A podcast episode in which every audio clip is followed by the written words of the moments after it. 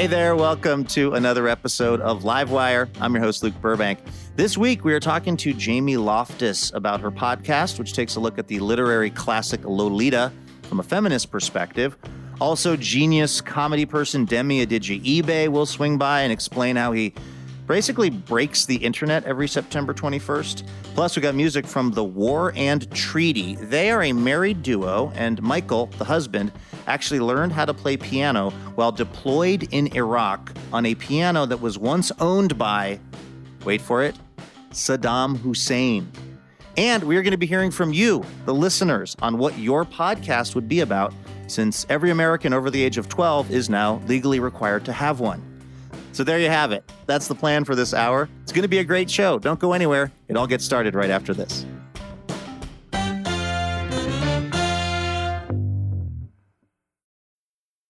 I'm Alex Schwartz. I'm Naomi Fry. I'm Vincent Cunningham, and this is Critics at Large, a New Yorker podcast for the culturally curious.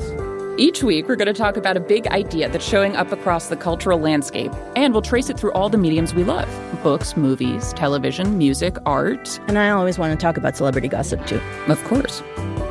We hope you'll join us for new episodes each Thursday. Follow Critics at Large today, wherever you get podcasts.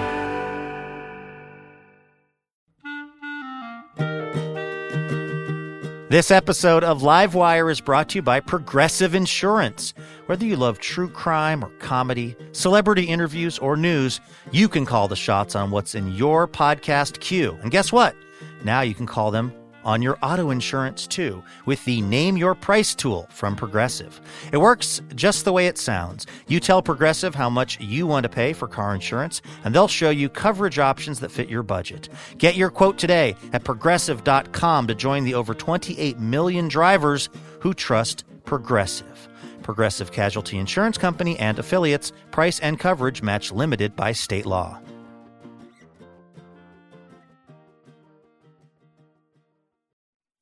Hey, Elena. Hey, Luke. How you doing?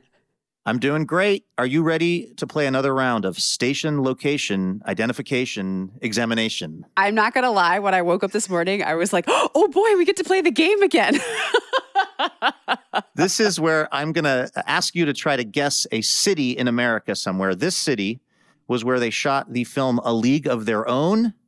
Mm. And also back in the day, and they also shot some of the exterior shots for the TV show Roseanne in this city.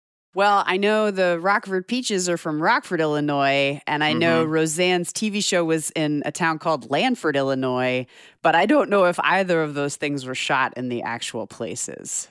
Well, you know, you're onto something because this is a state that starts with I. It must be Indiana. Sort of, that's exactly right. So now we've narrowed it down. It's Indiana. This also was the town that had the first riverboat casino in Indiana. Valparaiso, Indiana. So close. It's Evansville. Oh no. Evansville, Indiana, where people are listening to us on WNIN. That's also very close to New Harmony, Indiana, site of a twice failed commune where I spent a lot of time and where Willie Nelson likes to park his tour bus. So that is a town and a region so close to my heart. I'm so glad we're on the radio there. Hey, everybody. Yeah. Hi. Thanks for putting us on WNIN. Hope you enjoy the show. Woo. Speaking of which, should we get to it, Elena? Let's do it. All right. Take it away. From PRX, it's Livewire. This week, comedian and TV writer Demi Adejuyigbe. That's how TV shows should work to me. You have a beginning and an ending, and you are trying to make the middle parts like a puzzle piece. Plus, comedian and podcaster Jamie Loftus. You know, Lolita is not an actual person, she is like a construct. With music by The War and Treaty. So I taught myself how to play the piano on Saddam Hussein's piano. I'm your announcer, Elena Passarello, and now the host of Livewire, Luke Burbank. Hey, thank you so much, Elena Passarello. Thanks, everyone, for tuning into the show this week. Uh, we've got a good one in store for you. Uh, of course, we asked the Livewire audience a question as we do each week. This week, the question was, What would your podcast be about? Uh. Since I would say the number of people I know that don't have a podcast now Mm-hmm. is a much smaller number than the number of people I know who do have a podcast. Yeah, it's like tattoos. It used to be you only had a few Right. friends that had them, and now there's only one person who's tattoo free. Yeah, exactly. All right. Well, we're going to have the uh, listener response to that question coming up a little bit later in the show. First, though, it's time for the best news we heard all week. This is our little reminder at the top of the show that there is good news happening out there in the world. Elena, what is the best news that you heard all week? Oh, well, this is about this amazing phenomenon that happens every year, which is the migration of the monarch butterfly in North America. Do you know about these butterflies and what they do? No, not not very much. So, certain species and subspecies of those big, beautiful monarch butterflies travel from places in the Midwest and Northeast of the United States all the way down to Mexico as their migratory pattern. It's phenomenal. And it takes them four generations sometimes of butterfly to do it because there are some generations of butterfly that are born at a certain part of the year that only live for about a month. And then there are other long hauler generations that those shorter generations give birth to that can cover larger distances. So it's just this like um, Wow. I know. It's it's amazing and they all kind of know innately that they have this journey to take. And like most species uh, that we love, the monarch has been in decline for the past 20 years. And so a lot of citizen scientists have been breeding monarchs and sending them on their way. So in Orland Park, Illinois, a woman Okay. who works at a garden center named Debbie Kostolansky has been breeding monarchs in these little tiny batches for the past five years. She finds their eggs on milkweed plants and nourishes them till they become Wow. caterpillars. When they're caterpillars, she cleans their cages twice a day and takes them outside to get fresh air. and then, through the help of this organization called Monarch Watch, she puts these little tiny stickers on them before they quote unquote leave the nest. And last month, one of her butterflies, ACBM 486, made it all the way down to Ocampo, Mexico. And this is like extremely rare, like maybe one in 100 of the tagged monarch butterflies ever make it down. And think about how few of the overall population of monarchs make it down. So this was just like, this was setting the butterfly world aflutter. and of course, Debbie is thrilled. So um, it's just. That's amazing. Yeah. And the next time you see a monarch butterfly in your yard, just think that it could be part of this amazing multi generational migrational pattern. Yeah, that's um, that's incredible. I wouldn't have known that. Well, I have a story that I saw this week that also involves amazing things in the animal kingdom. Okay. Uh, this one involves a cat named Forbes. so this couple in Aberdeen, Scotland, Neil and Lucy Henderson, got this cat Forbes back in uh, 2011, and they just like loved this kitty. Like they just had a special bond with him. They said that he was just like unique and friendly. Although everybody thinks their cats are unique and friendly, I think, but they really loved Forbes. And then Forbes went missing. And they, you know, were really sad about that because they really liked this little kitty named Forbes. Cut to a couple of weeks ago where they get a call. So this is 10 years later, Elena, What? that somebody has found Forbes wandering around in a field looking kind of thin and that they ran the microchip that had been put in Forbes and figured out that he belonged to Neil and Lucy.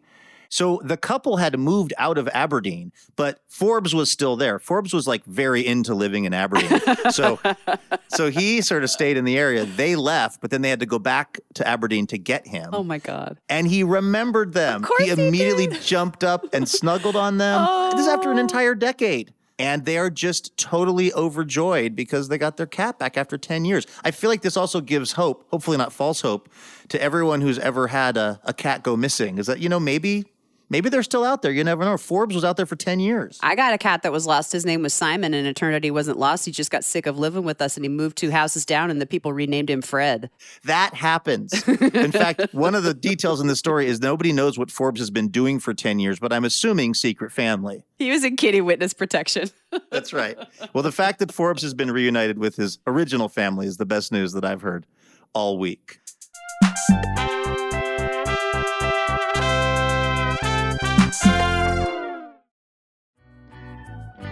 All right, let's get our first guest over here to Livewire. Jamie Loftus is the creator of this really fascinating podcast. It's called Lolita Podcast, uh, which, as the name would indicate, is about the book by Vladimir Nabokov.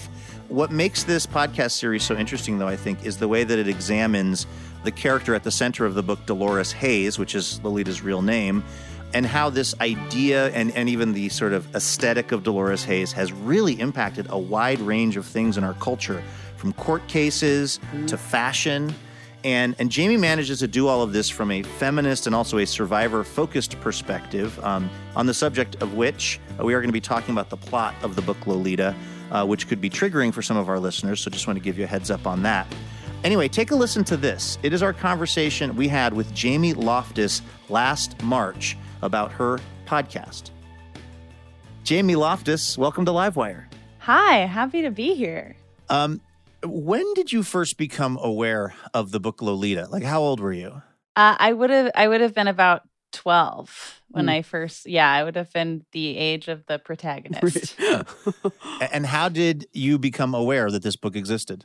Uh, I learned about it from my favorite children's author. I used to love Lemony Snicket books. I mean, I still do. Like I, Mhm. you know, they they were like the center of my universe when I was 12. and he had given this interview in a magazine that I I believe it was like for kids because I don't know how else I really would have had it. Uh, but it said like, you know, what is your favorite book of all time, or like, what would you bring on a desert island? And he said Lolita. It's the most beautiful book I've ever read. And so I was like, oh well, I gotta I gotta read this book. oh no. Uh, what was your impression of the book when you were reading it at a kind of somewhat young age? I didn't really understand it. I knew that it was my favorite author's favorite book, and I wanted to be like him. And so I was like, I like this book. And I remember there were multiple times in the book where I was, I don't know, like when I was a kid, especially, I read all the time, but I always kind of, if something made me feel like, ooh, I don't like this, I assumed that I was reading it wrong Hmm. there were definitely moments I remember being like, "Oh, I don't I don't like that." But then I was like, "Oh, I probably just don't understand." So I just kind of went off of like what the feedback is on the, you know, on the front of the book. It said it was like the best love story ever. So I was like, Oof. "Okay, I guess that I'll I'll take that at face value." Uh, for for the people who might be listening, who have been kind of lying, frankly, that they've read Lolita, like if it's come up at a party or whatever, Mm-hmm. could you do them a solid, Jamie, and just kind of give us like a one or two minute synopsis of the plot of this book? Ooh, uh, yeah, I've read it too many times at this point. Uh, Lolita is a book about a uh, child sex abuser. He is his name is Humbert Humbert. Uh, he is writing the account uh, from prison where he is waiting on trial for murder, not for being a child sex abuser, and he is essentially recounting his life, but mostly around this one 12 year old girl, Dolores Haze, who he uh, groomed and assaulted for two years. She's being uh, abused and eventually um, is able to escape his clutches and goes on to um, live on her own. But she, because she escapes into the clutches of another uh, another pedophile whose clutches she also has to escape, and then she goes on to um, live on her own for a couple of years. Um, she gets married and pregnant at 17, and she dies in childbirth. It's the saddest story ever, but at least Humbert Humbert also dies. Well, you you you say in the podcast uh, that there's a real distinction in your mind, and this you're consistent with this throughout the episodes of the difference between Dolores Haze, which is the character, and then Lolita, which is this kind of construction of Humbert Humbert's mind. Why was that important to you?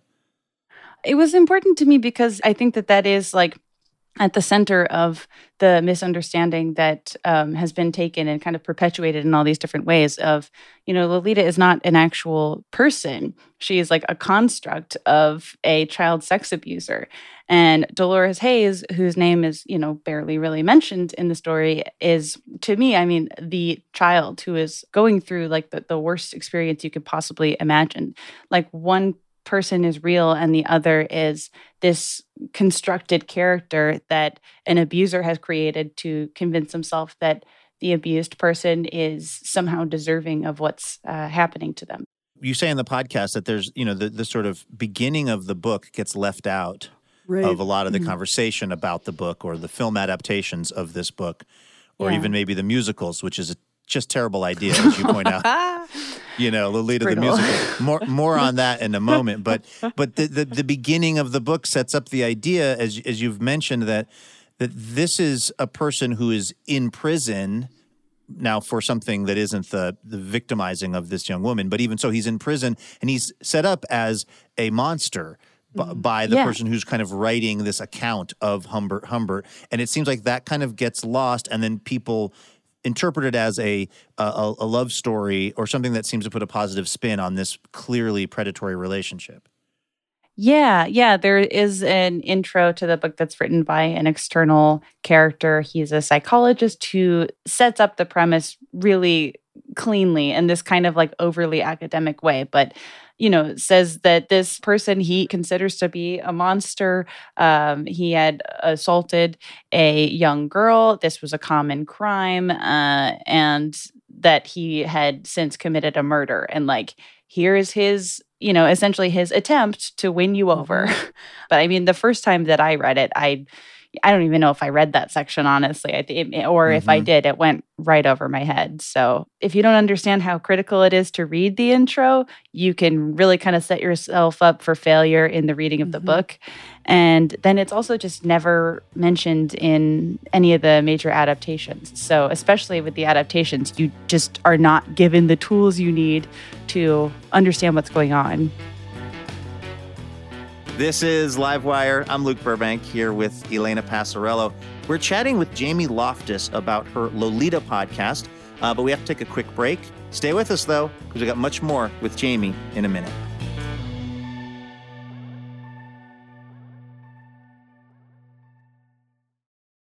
Hey, Elena.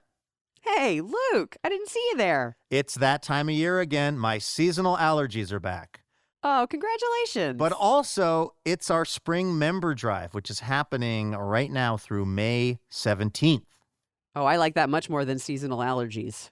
Yeah, if you are not yet a member of Livewire's League of Extraordinary Listeners, well, now is the time to do it. Why? Well, because this League of Extraordinary Listeners uh, is what keeps the lights on over at Livewire Inc., uh, which is definitely not the association that we are part of. I'm probably a 501c3. They don't let me near any of the paperwork or bookkeeping, and it's really better that way. Point is, we we are only able to keep doing this show because of support from our members, and we would love it if you could join us in that right now. Plus, there are all kinds of sweet perks, including uh, special discounted tickets to live recordings, on-air shout-outs, exclusive content. Uh, and Elena, uh, one more thing that, of course, we would not be a self-respecting public radio show if we didn't offer this. If we didn't offer the most iconic public radio swag of all time, a tote bag. True iconic status. Yeah, but it's not just any tote bag. This is like a really good tote bag. It's got a second zipper, an internal zipper. Yes, whatever you want to put in the tote bag, that's your business, okay? What we're here to talk about is you keeping Livewire going. So head on over to livewireradio.org to see the various member levels. It does not matter how much you are giving every month to Livewire, it just matters that you do it because it goes a long way for us. So thank you. Welcome back to Livewire. I'm Luke Burbank here with Elena Passarello. Uh, we are playing a conversation that we had with the podcaster Jamie Loftus about her Lolita podcast, which takes a deep dive into the book Lolita and also its controversial legacy. Uh, we recorded this back in March. Let's jump back into things. Let's talk about the Tumblr uh, uh, episode a little bit. So there, you know, more recently, you have this kind of rise of what you describe as being kind of like the Lolita aesthetic. A lot of it is surrounding the 1997 uh, film version of Lolita and the pop singer Lana Del Rey because of some of her music and her vibe is, is cited a lot in this. First of all, can you just tell us about that world a little bit? Yeah, this is as far as I can tell. This is uh, different versions of this online community have existed since the early 2000s. So, kind of just like uh, even before there was Tumblr, these um, nymphet communities would exist. And there's an amazing essay about this called Lolita in the Afterlife. Um, Hmm. It's by Kate Elizabeth Russell, and she was a part of one of these early 2000s um, groups and kind of takes you through that experience. But um, it starts as kind of a message board for mostly young girls who are fans of the book and had kind of idolized the relationship in a pretty unhealthy way. That remains consistent, but the tone of the conversation changes pretty significantly as the years go on. Where uh, Lana Del Rey, I feel like, you know, her popularity in music and she very much embodied this aesthetic and referenced the book quite a bit. So I feel like that gave this community a big resurgence mm. and then it like really came to life on Tumblr. But then there's people who are hyper aware of what the book is actually about and understand and are constantly sort of adding these qualifiers and disclaimers of like, I'm not glorifying this relationship, but I enjoyed the book mm-hmm. and I like the clothes. And it's just like, I don't know, like any online mm-hmm. teen community, they're just trying to like navigate yeah, it yeah. and navigate it in, a, in as safe a community um, as is possible. I really wish that when I read the book, I read it once by myself in an ill-advised like teenage capacity, and then once like freshman or sophomore year mm-hmm. in college in like a literature the 1950s class. I wish I would have had a podcast you know, not mm. a book club, not a study guide, because it's such a big issue this intersection of art and trauma and the way that people have dealt with it for 70 years. I would mm. have been able to feel more mm. confident about like kind of forming my own relationship with the book rather than either, like you said, yeah. like condemning myself for not getting something or not really having any place to sort of go with actual opinions that I was developing about the book. Why couldn't they have invented podcasts earlier? just we had the technology. And and can can we agree that uh, who is the viper who likes them post diaper is maybe the worst line ever in a musical, which is from a musical about Lolita. Why do people? Why did people feel that this would work as a stage production? It's. I mean, that's like the the worst, most egregious example. I just am like, how how? I don't know. I, it made me you know grateful to to not be around in 1971 because it just I was like if that if you could just get millions of dollars to do whatever that is that's that's a dark timeline. Um yeah that the problem with that song too is that it's very catchy and so I have mm-hmm. listeners who are like contacting me all the time to be like it is a it is a vile lyric that I can't stop hearing in my head yeah I was texting with our producers before this interview and I said you can't unhear it mm because it's really yeah. it's really there. Um, one of the things also that I, I like very much about this this Lolita podcast is I don't feel like you as the creator of it have a particular outcome that you're looking for from the listening experience. Would that be true? In other mm-hmm. words, like are you kind of open for everyone who listens to this forming their own opinion or is there something you're hoping people might take away from this? Um, I mean, I I absolutely want everyone to, you know, especially with a piece of art that is this loaded. My goal is never to tell you how to feel about it. What I hope um, after listening to the show that there's no ambiguity about for people is what the core of this mm. story is about, and not just that, but why are there still so many people that that seem to you know go with this completely false narrative mm. or refuse to interact with it when you know this issue in particular I feel like is just not discussed in a healthier, productive way um, at all. And I and I hope that you know this show can at least make it clear that this is a conversation that should be had and that a misinterpretation no matter how well done the the work is and this book is like beautifully done in terms of how it's yeah. written but I don't think that it's just misunderstood and, misrepresented because the writing is right. good. I think it's also like this particular issue, it, people just don't mm-hmm. understand mm-hmm. and don't know how to receive and have a conversation mm-hmm. about it. Mm. Well, it's a really amazing uh, piece of work that, that you and your team created. Uh, it's the Lolita podcast. Uh, Jamie Loftus, thanks for coming on the Livewire House mm-hmm. Party. Thanks so much for having me. That was Jamie Loftus, recorded in March of this year. Uh, in addition to her Lolita podcast, uh, Jamie is doing a lot of things, it turns out. She's an Emmy winning TV writer, also a stand up comedian. She has a short podcast series uh, that's really great called My Year in Mensa. And you're going to love this, Elena. Mm. Her latest podcast is called Cast, and it looks at the comic strip character Cathy. oh, I got to go. I gotta go. I'll just handle the rest of the show without you because I feel like that podcast was designed for you. Yep. Uh, you can follow all of the things that Jamie Loftus is up to at her website, which is jamieloftus.xyz.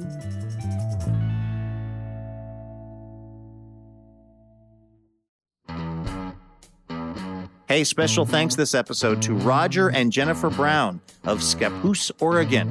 Roger and Jennifer are part of the Livewire member community, and they generously support our show with a donation each month.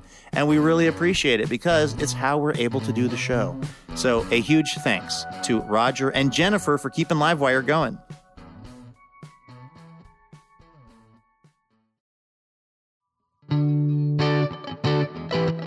This is Livewire. I'm Luke Burbank here with Elena Passarello.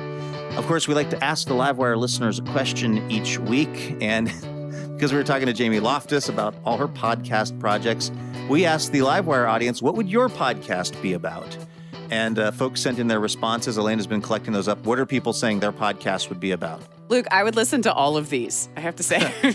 the first one I would listen to is Kate's. Kate is pitching a podcast that interviews famous former roommates like Al Gore and Tommy Lee Jones, or maybe another one with Connie Britton and Kirsten Gillibrand.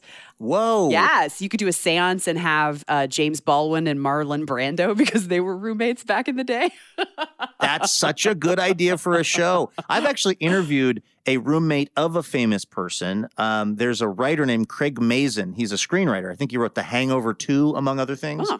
And he was roommates with Ted Cruz at Harvard, the senator from Texas. And um, without getting political, let's just say Craig's got some stories. okay, okay. All right, what's another podcast that one of our listeners would host? Uh, Alicia wants to host a podcast about celebrity pet gossip. What? like I follow And also, yes, I would listen to that. Yes, totally. Like I follow a lot of celebrity animals on Instagram. My favorite is Justin Theroux's pit bull. Who, who, who I think her name is Kuma, and she like he, he like plates a meal for her every night, and sometimes a little she puts her in a little dinner jacket, and they eat at a at a, like a, a set table together during the pandemic. But so this would be gossip about the celebrity pets. So it'd be like what celebrity pets are beefing right now, who's clapping, you know, Yeah. whose fer- whose ferret is clapping back at someone's cockatiel kind of thing. Yeah, and maybe Kuma the Pitbull is writing a tell-all memoir about how she doesn't want to sit at the table with Justin Theroux anymore. Again, a great idea for a podcast. Okay, one more before we get to our next guest. This one is from Super Kelly Fragile Mystic Aliescadocious. That's a heck of a Twitter handle. Let's just call this person Kelly. Kelly wants to host a podcast about the difference between our Gen X childhoods and our post 2000s parenting. So Kelly says, I roller skated the streets of LA at age eight, but now I have a panic attack letting my youngest walk a block and a half to school at age 12. It can't be only me. I think back on the things that I was allowed to do when I was growing up in the 80s and just the amount of time my parents had no earthly idea where I was and there were mm-hmm. no cell phones. I mean, I just was in the wind for 12 hours every day in the summer and no one was tracking my whereabouts. You're a little vagabond. I was. All right. Thanks to everybody who sent in their podcast ideas. Those are legitimately good shows that I would listen to. Uh, we have another listener question for next week's show that we'll tell you about at the end of this week's program. All right, let's get our next guest over here. Demi Adejuyigbe is a writer, comedian, and performer who first found an audience on Vine creating comedy under the name Electro Lemon. Uh, then he took his comedy music clips to Twitter and YouTube and to some very popular podcasts. He's the co host of Gilmore Guys and also Punch Up the Jam. He's written for The Good Place on NBC and also these days is writing on The Amber Ruffin Show on Peacock. This is a conversation we recorded with Demi back in 2020. Take a listen to this. Demi Adejuyigbe, welcome to Livewire. Hello, thank you for having me. Woo! Uh, where are uh, you joining us from right now? I'm joining you from Los Feliz in Los Angeles, California. Um, you were born in London and grew up mostly in Dallas. That's Uh, correct. what what kind of what kind of kid were you? Were you really comedy obsessed, music obsessed? Like what were you into? I was not music obsessed at all. Uh, I, I was kind not comedy obsessed really. I feel like I got into comedy mostly as a uh, a defense mechanism mm-hmm. in a large way, just being like, oh, I'm I I stand out too much from everyone. I need a, a thing to make myself uh, likable. And then I also got really into The Simpsons and was like, The Simpsons is everything to me, which I think is uh, one of the reasons I got really into comedy writing. And I think a lot of the reasons a lot of people my age got into comedy writing, just being like, well, can we do that? Mm-hmm. Uh, but yeah, I, I it's weird. I I don't have any history of musicality or anything whatsoever. I just kind of was like, really, this seems fun. Yeah. That's actually difficult to hear because you seem really good at it. And I assume that, like, you know, your parents are musicians or you were like classically trained. This is just nope. yet another thing that you've picked up along, like, along with painting. Have you, st- I, I, I, saw that GQ article that you just decided to teach yourself how to paint during quarantine. Yeah. Well, painting is different because it's like you can just make mistakes and paint over it and it looks like you're just doing it so confidently and you can just paint mm. in layers and it's, it's very fun if you're able to take the time. But with music, it's also like, I think I'm a good tinkerer. I think I'm a good mimic of things. And so with music, it's mostly like, it's not even just like, oh, I can play these instruments as much as it is just like, I have learned how to compose digitally. And I think uh, a lot of that is just being isolated as a kid and just like really teaching myself how to use different computer tools, but also having a vague interest in music. Uh, I remember in fourth grade, I uh, spent a lot of my lunches and recesses, just being like, uh, I'm not going to go to lunch. I'm just going to go sit in the music room and tinker on the piano, just trying to learn how to play specifically The Entertainer. Uh, and then the, pass- the Scott Joplin number? Yeah, exactly. I was like, I I feel like I can get this down. And when I did, it was like, you'd think I'd move on to another song. And it's like, no, I'm just going to get really good at this one song. We're talking to Demi Adejuyigbe, uh, writer and comedian, and I think highly proficient musician, mm. um, who makes all kinds of cool, interesting things on on the internet, uh, including these videos uh, that you've been putting out for like the last five years around the 21st of September, yeah. where it's they're getting more elaborate each year. We're just like a really involved dance number with other people coming into the sort of frame. It looks like it's all kind of one shot, and it's to this like edited version of the song September by Earth, Wind and Fire, so that it just keeps going into the 21st night of September part. Like, how did that start for you?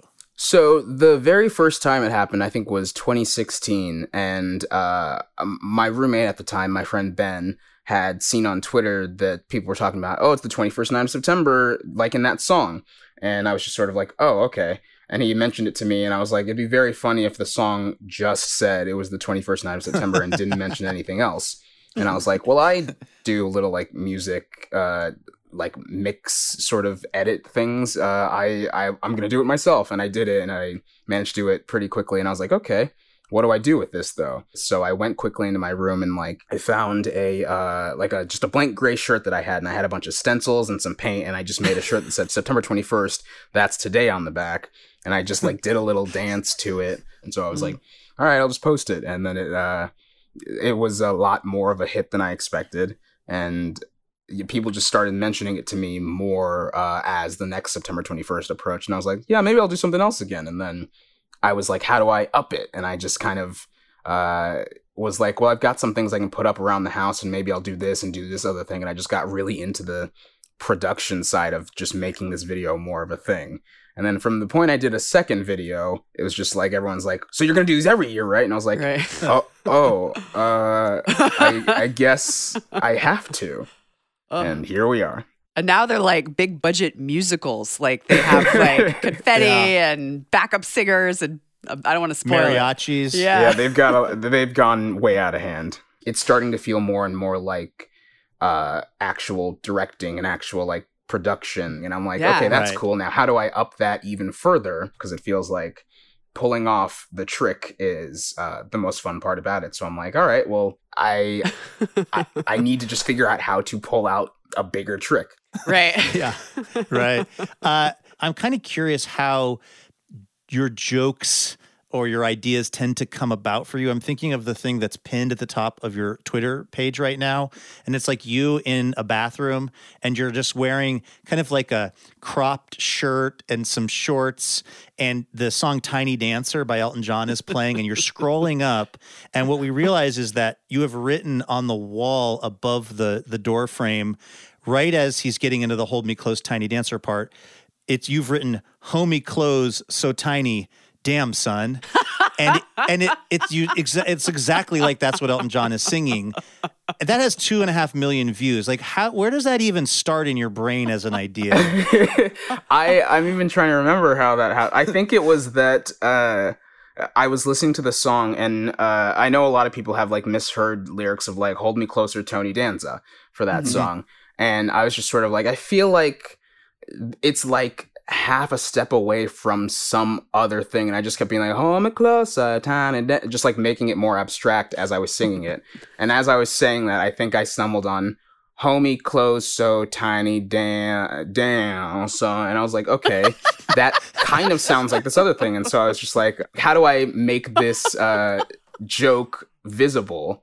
Uh Right. because I, I was like uh, it's not as fun to just tweet that it sounds like this. I was like how to make this joke visible? So i was like well i have this tiny shirt and i can just wear shorts and like just tiny clothes and i just write it on the mirror and i'll just like reveal it as it's playing and it felt just like natural Amazing. We're talking to Demi Adejuyigbe, uh, writer and comedian. Um, you were one of the writers on The Good Place, That's which I think is just one of the best TV shows in in a long, long time. Just the comedy is so high on it, but also the kind of larger philosophical questions about humans and religion and why we do what we do. Did you feel like when when you were writing there, did it feel in the writers' room like, oh, we're trying to make something that's like extra special as opposed to just making a sitcom? it definitely felt uh, heightened. It was definitely trying to be like, well, we're making a sitcom, but we don't want it to just be a sitcom. We want it to be like something special. And I think uh, the serialized nature of that first season was uh, something that I was not expecting even when I took the job. To be perfectly honest, when I accepted the job, I didn't know what the show was. And I was just sort of like, I mean, it's Mike Schur, it's the crew from Parks and Rec. I will take this job, whatever it is. It, was my favorite show on TV, and I was like, I, I, I can't believe these people are going to be my coworkers. And then uh, on that first day, uh, I walked in and they were talking about like character relationships, and they had all these charts on the wall, and I was just sort of like, I don't know what we're talking about. And then he pulled me into his office and was just sort of like, all right, let me explain what this show is. And then he told me about the premise, and I was like, oh, that's cool. And then he told me about the ending, and I was like, oh, okay, that's very cool. it felt so like, yeah, that's how TV shows should work to me, where it's like you have a beginning and an ending, and you are trying to make uh, the middle parts like a puzzle piece. Uh, Mm. But also, they're not sacrificing jokes to do this, and Mhm. the nature of the world is also uh, means that our jokes can be a lot crazier than uh, I think the average sitcom can be, which was very fun because it was like writing a live action cartoon that was also trying to make some serious points about death and uh, goodness and It's deep. Yeah.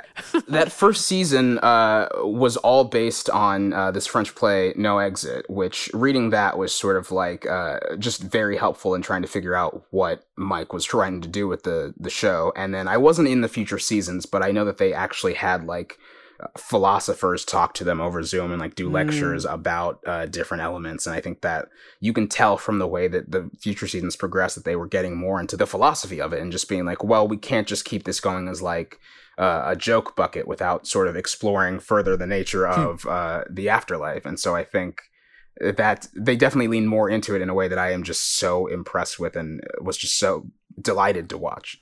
Um, you're now uh, writing for this the new Amber Ruffin show, which is uh, on Peacock. What are you What are you all doing there? What are you guys trying to create? Oh man, it's it's so fun. It's a late night show uh, that is essentially just comedy and uh, like monologues and bits, and it's like we don't really have any guests. Uh, it's produced under the veil of COVID, so we had to figure out what that means, and it's really just sort of like a late night show that just gets to be all the fun, uh, but still tries to tackle uh, heavy issues. Uh, our writers' room is entirely black, predominantly Wow. queer.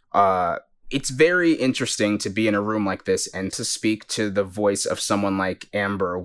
She's at this intersection of uh, like blackness and being a woman, where there are so many shows that really can't tackle either of those things so head on because it's like hosted by a white man or mm-hmm. it's just on a network where they're like just keep it light and whatnot. And so getting to be on like a essentially a premium network where it's like you get a lot more leeway with the things that you get to do, and also getting to tackle serious issues head on is very uh, fun and uh, allows us to go places that I didn't think I'd ever get to go on a show like this. And also, everyone is just so funny and wonderful. And Amber is the best. I've been such a fan of hers for years. Uh, so this was a dream when she was like, "I want you to work on the show," and it's just been so lovely. The only downside is I'm sitting in my room as I write and not in New York with them all. And I'm just like, oh, I would love to just be in there with you guys. Yeah.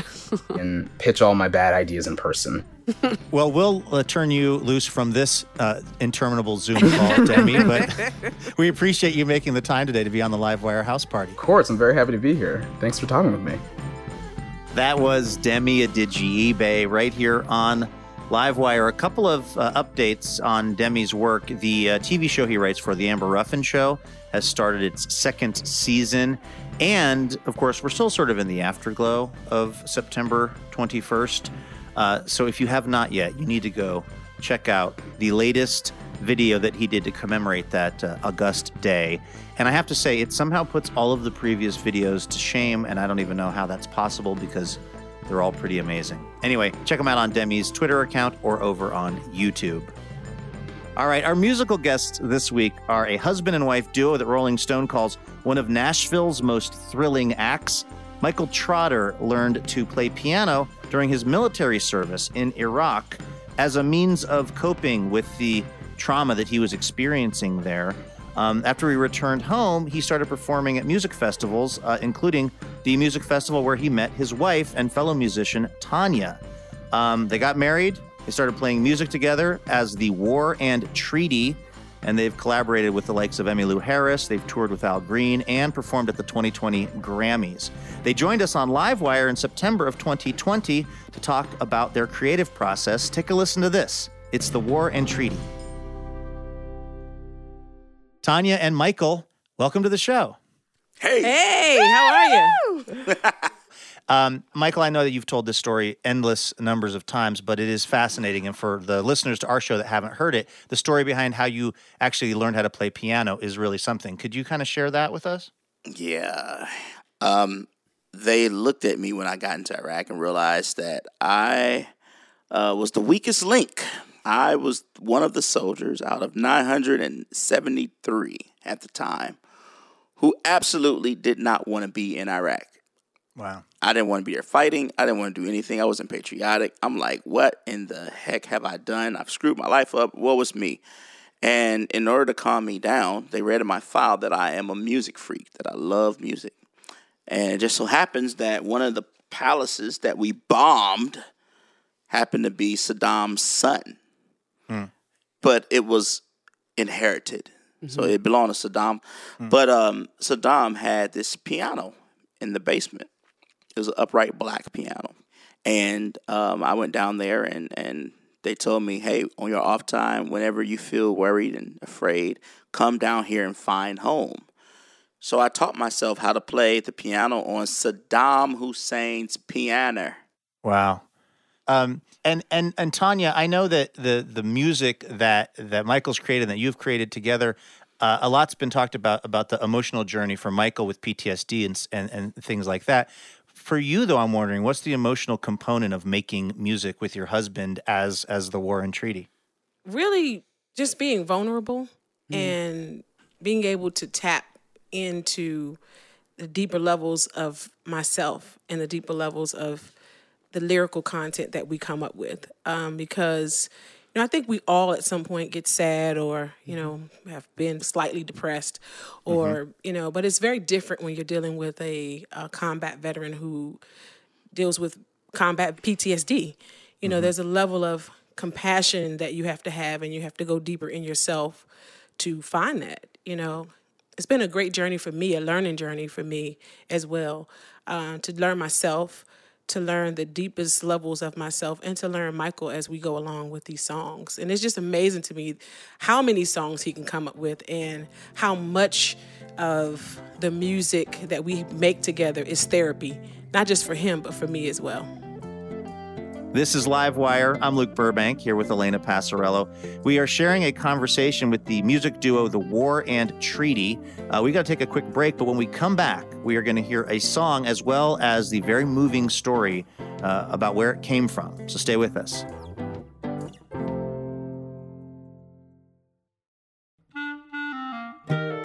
Livewire is thrilled to be partnering with Portland's own Portal Tea this season.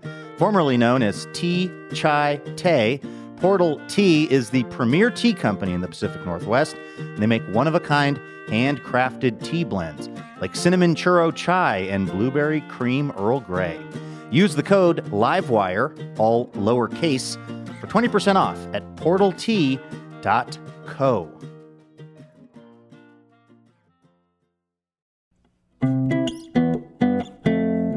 Welcome back to Livewire. I'm Luke Burbank here with Elena Passarello.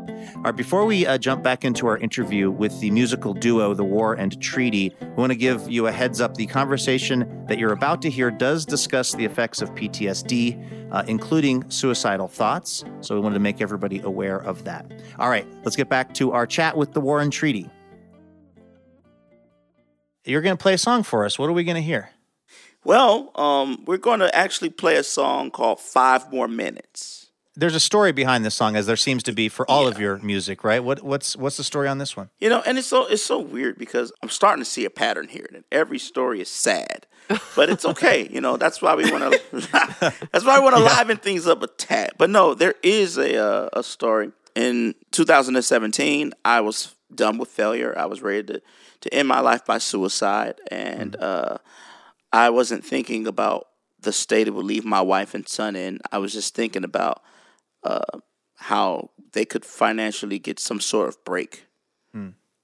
And that's the thing I haven't I haven't explained to other interviewers. But I would say, you know, life insurance money. I mean, I had tried everything as a male, as a man, and as a husband and a father, and I just kept getting slapped in the face, doors shut, and I was tired. So somehow love snitched on me and told my wife that hey, this idiot over here is planning to do something kind of crazy that will alter this family. And my wife then notified the Albion Police Department, small town in Albion, Michigan. And they came to my home, and uh, wife let them in. And I was sitting on the stairs, and she walked over to me. Uh, and I had tears in my eyes. I was flooded. And she got on her knees in between my legs and grabbed me by my face and said, Honey, I know you got this idea in your head of when you want to do this. I know you're tired, but I need five more minutes to love you. Hmm. Please, just five more minutes. She would say, Stay with me. Don't leave just yet. Just stay with me. Five more minutes. That's all I need. And the police, they were like, Come on, Michael, listen to her, man. Five minutes. You know, and I feel it's important for our for the listeners and our fan base and y'all's to to know um, another side of of our men and women that serve, especially uh, in the police department, especially in our country, given the current climate. Uh, not all are are the same. Uh, these police officers, uh, they weren't just trying to end this situation. They really believed in my wife's love for me, and they really believed in uh, who I was to the community, Mm. and they really put it out there. Come on, Michael, man, we need you.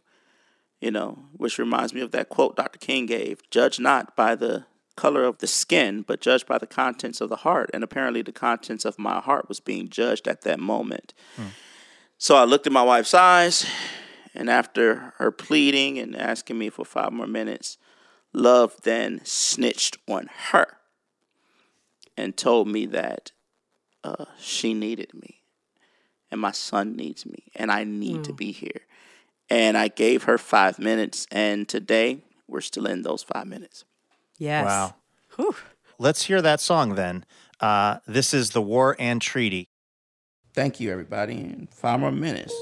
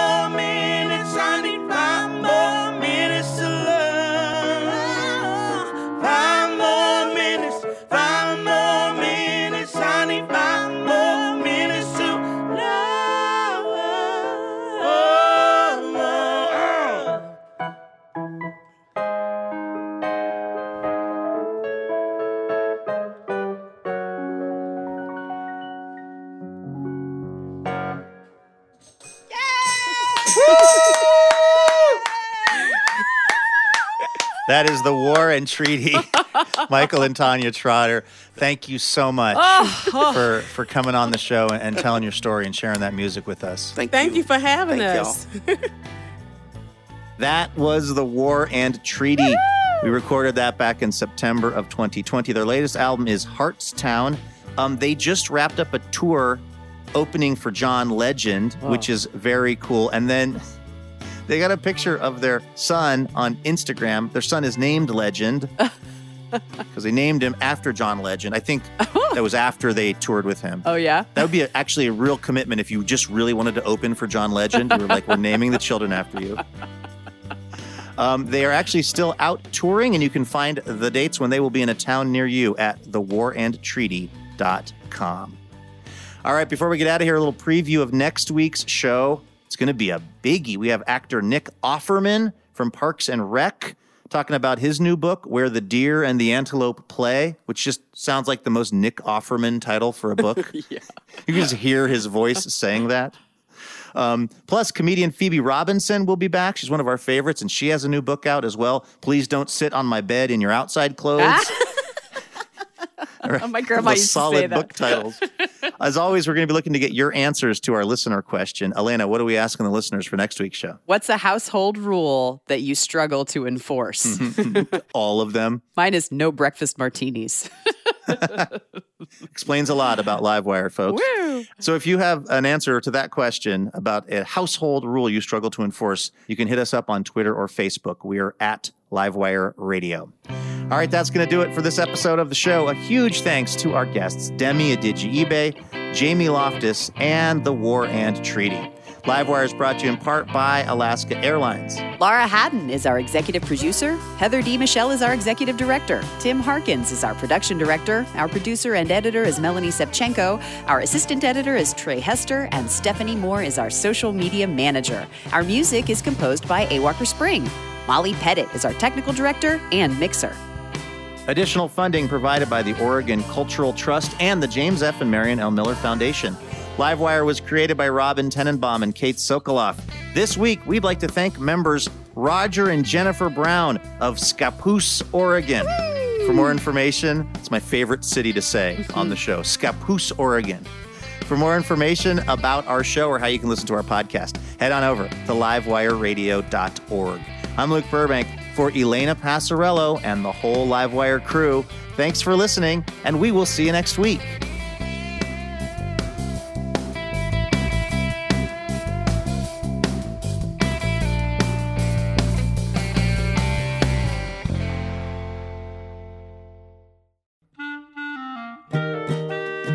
Dear Livewire, when we first met, I was really shy.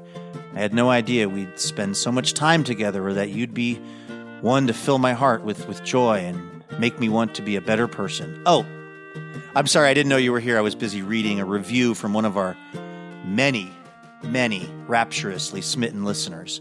Oh, wait, actually, no, sorry. This is from Elena. Anyway, the point is, uh, it would be really helpful if you wanted to leave us a review. Feel free to say really nice things about us, and uh, we'll even read them now and then on the show. So you might hear your review of Livewire read on the program itself. Uh, reviews help other people hear about the show, and then we can keep doing this for a long, long time because we love having this job. Uh, thank you so much if you've left a review, and if you're about to leave a review, you can go ahead and do it right where you get the podcast.